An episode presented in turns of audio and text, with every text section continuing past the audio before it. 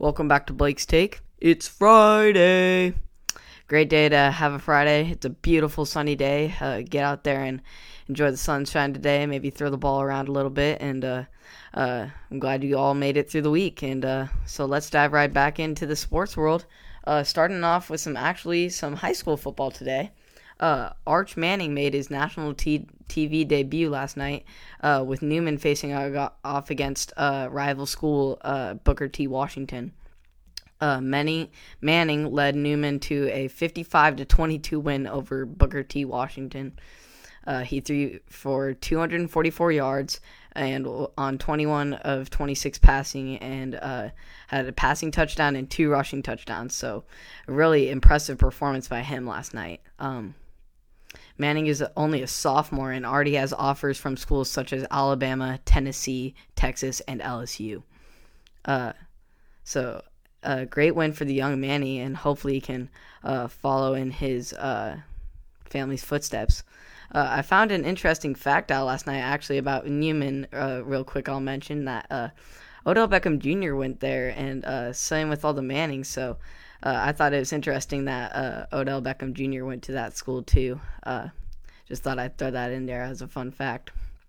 Uh, uh, we'll dive right next into uh, college football, and tomorrow night we may have the game of this season between number three Georgia and normal no, number two Alabama. lots of at lots at stake here, from an SEC championship to college football playoff contention.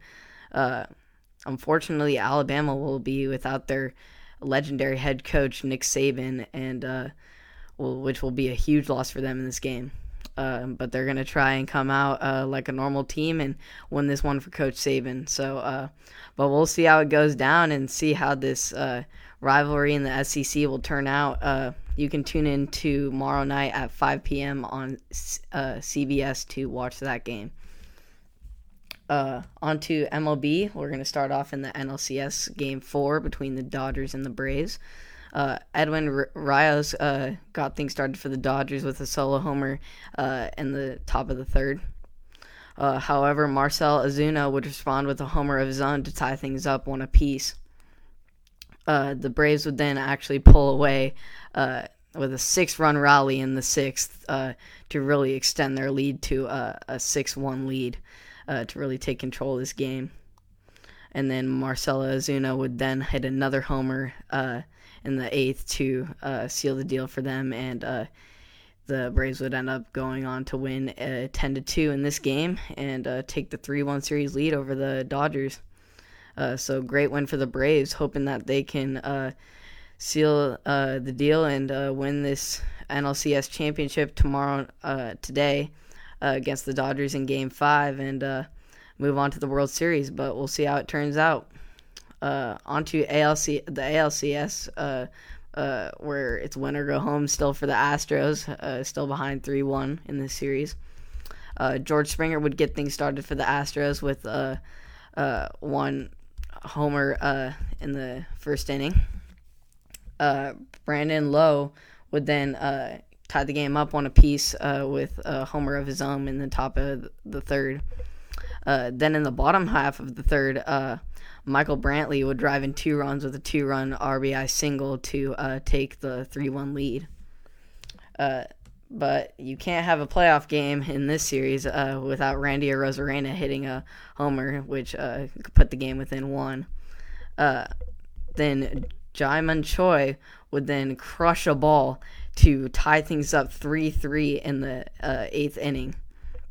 Uh, really uh, gives the Rays some hope. However, that hope is lost when the Astros just wouldn't back down, and Carlos Correa ended up hitting a walk off home run to uh, get the win and uh, get 3 2 in the series, and hopefully start building that momentum to make this improbable comeback of 3 0, the deficit that they were in, and uh, hopefully end up winning game six today.